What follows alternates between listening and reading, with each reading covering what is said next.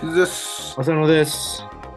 闘魂エクササイズのお時間です。ほい。はい。そしてなんと、うん。今日はですね、闘魂エクササイズうん。 300回記念なんです。あ、トーキングエクササイズが数えて300回。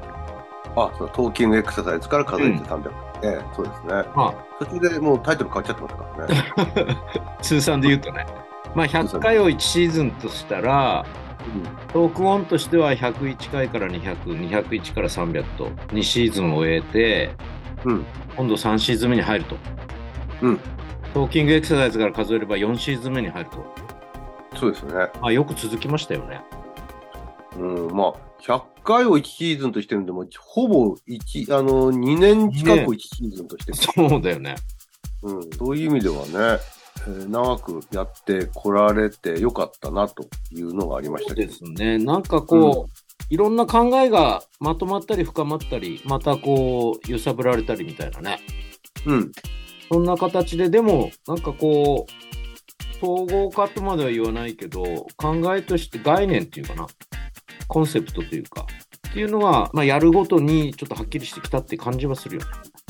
うん、まあ、聞いてる人は聞いあ の聞いてればね、うんうんあの、また同じこと言ってるな っていうふうに聞こえなくもないんだけど、ん私たちの中では同じことは言ってんだけど、ちょっと認識をもうちょっと強めてるだとかね、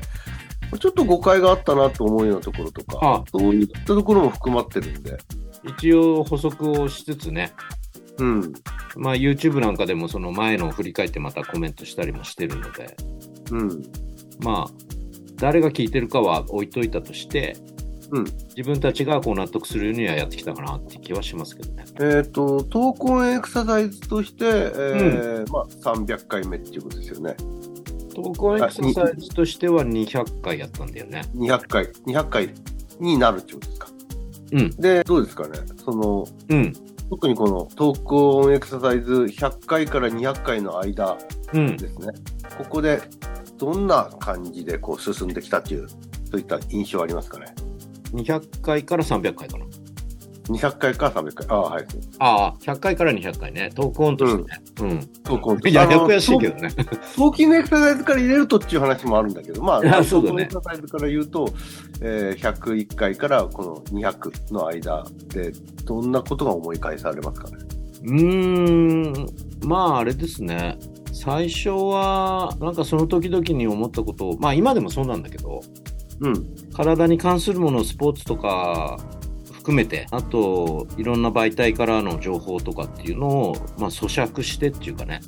うん。自分たちの今まで考えたこととこう照らし合わせてやってこれたかなって気はするんですけどね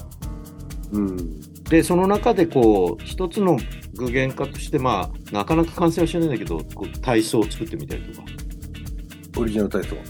特にこのトークオンとしての200回目まではそれは結構その作業は2分の1か3分の1以上はやりましたよねそうですね。その体操も、まあ、やってること自体はね、こんな動きをしましたって見えるのかもしれませんけども、うんいろいろと実験的なことはやってるんですよね。その速さを変えたりだとか。そうだねうん、そのテンポ、速さ、そういったものに対するアプローチもいろいろと考えてもやってるし、いろいろと流してないものでも面白いものだと思うようなこともまああったりもしてですね、体操のその絵面だけ以上のものは、ちょっと自分の中では、あの得られてる気はするんですけどね。まあ、実証主義じゃないですけどね。いろろ。いろやってきたんだけど、ただコロナになってから、ちょっとその、概念を話すことがちょっと増えちゃったかなって気も若干するんだけど、そうですね。あうの、二、人で、あもうほとんどずっとコロナ以降は、こうやって、あの、リモートでやってるんで、そうですね実。際に二人でこう、あの、落ち合って、あのうん、映像を撮るだとか、そこをチェックするだとかっていう作業はできてないんで、うん、リアルなその、あのなんていうんですかね、あのん編集ってなかなかうまくいってないところはありますけど。そうですね。そこら辺はまた今度301回目以降から考えなきゃならないところではありますよね。うん。うん。さあまあ、それ、うんまあ、あの、今までの話はそうだとして、うん。これからのその展望っていうことと、まあ、なんかこんなことをやってみたいとか、そういうのとかの話にしていきたいなと思うんですけど。一つはね、うんお宅のフルマラソンはまだ諦めてほしくないなっていうのと、ああ、膝がね、あのチャレンジする姿を常に見せていくというね、あのうんそこは、まあ、何らかの形であれ、続けていきたいな、続けていってほしいなっていうのと、まあ、あとは最近、その言ってるフィジカルフィットネスの IQ みたいなうん観点を新たにこうちょっとこう視点を得たので、まあ、その中でまたいろいろと運動学習とか運動制御とかうん運動発達みたいのを捉えられたらなと思っていて特に最近ねまだ読んでないんですけどもねほう「体は行く」っていうその伊藤浅さんっていうんですかね、うんの本、まあ、新聞の書評で見て面白そうだなと思ってうん購入してみてまだ読んでないんですけど、この本面白そうですね。う僕もまだ読んではいないんですが、うんうんちょっとすごく気になってはいますね。ただねちらっとこう前書きとか読んだ感じだとうん。意識して体をコントロールするっていうことばっかりじゃなくて、うん体っていうのは勝手にその動き出して逆にそれによっていろんな体験をして学び直すみたいな、うん。まあ、運動学習技術習得のメカニズムっていう話だから運動学習っていうふうにあの我々の立場からするとさ、うん変えてもいいのかなっていう気がするんですがそれをどちらかというと科学テクノロジーとの掛け合わせで論じていくってところがちょっと面白そうでほうほうほだからその身体操作のその知性 IQ っていう部分はあの意識して少しやるんだけどううん。でも体は勝手に先行きますよっていう話とは決して矛盾することではなくてうん。体が動くってことは結局神経の指令で動いてるわけだから、まあ、それをどうやってまたそのフィードバックした時に知性で解釈するかとかっていう作業も絶対必要だと思うからうん。ただその視点がじゃ逆にそういう体は行くって言ってるぐらいだから体視点で意識というものとをちょっとこう置いてどうやって学習していくのかなっていう体感していくっていうんですかねそんな話なのかなと思って読んだらねまたそういうことを2人で論じてみたい感じです。そうですね。まあ、この新しいシーズン、えー201回目からちった方がいいんですかね。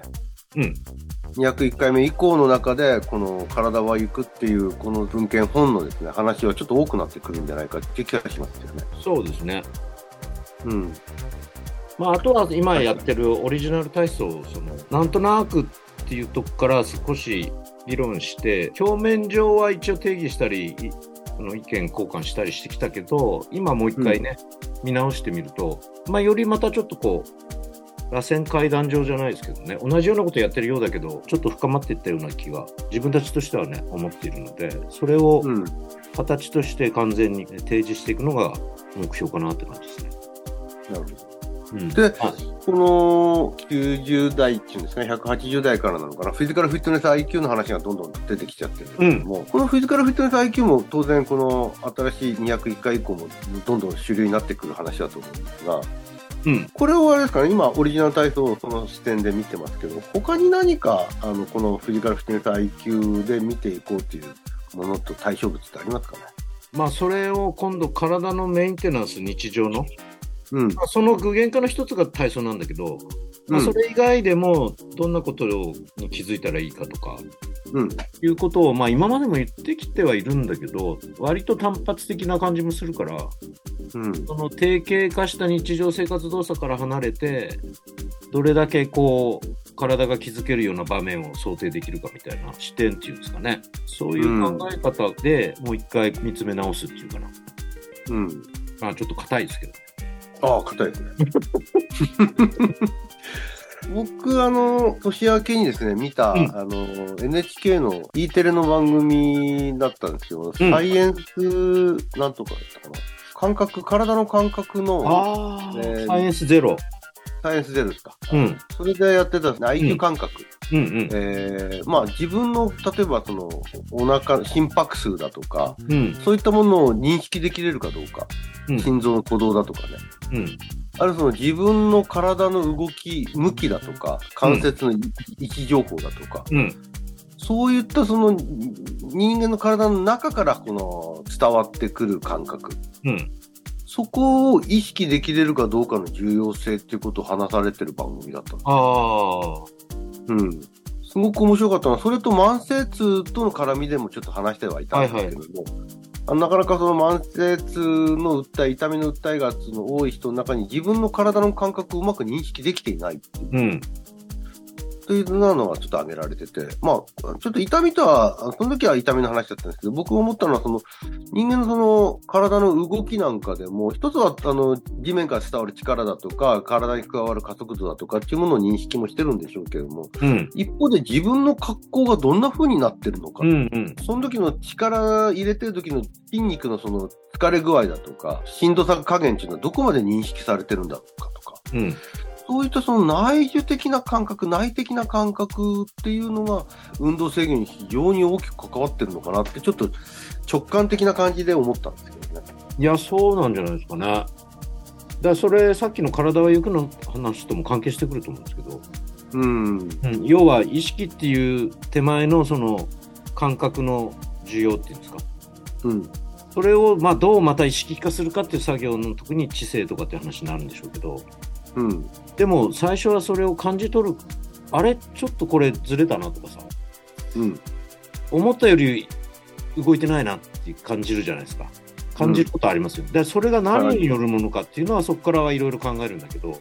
うん。まあ、体の方が先にそういうことをこうトライアンドエラーっていうか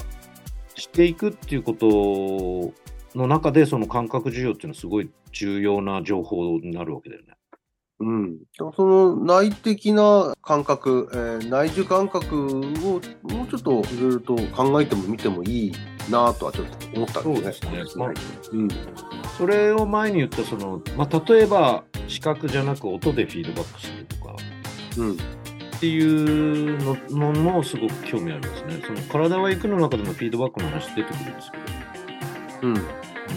フィードバックだと思うんだけどねピアノの鍵盤を指で動かす機会があってまあ大リーグ養成ギプスじゃないですけどねああ。そういうのを使ってみたみたいなの話もあるみたいだから、うん。まあ、今の話とも必ずしも矛盾矛盾しないというか合致するような話にもなってくるかもしれないし感覚それ自体がその体のメンテナンスにも重要になってきますよねきっと、うん。おそらくは。うん、そういうちょっとこう今まで言ってきたようなことを少し統合していくような話とそれをどういう形で提示するかみたいなことが300っていうか201回以降できたらなと思うんですよね。ああ新シリーズ、そういった意気込みで、じゃあちょっと生きた。まあ、意気込みというか、そういったワクワク感を持ってそうですね。やっていきたいと思いますね。はい。懲りずに。またよろしくお願いします。はい。はい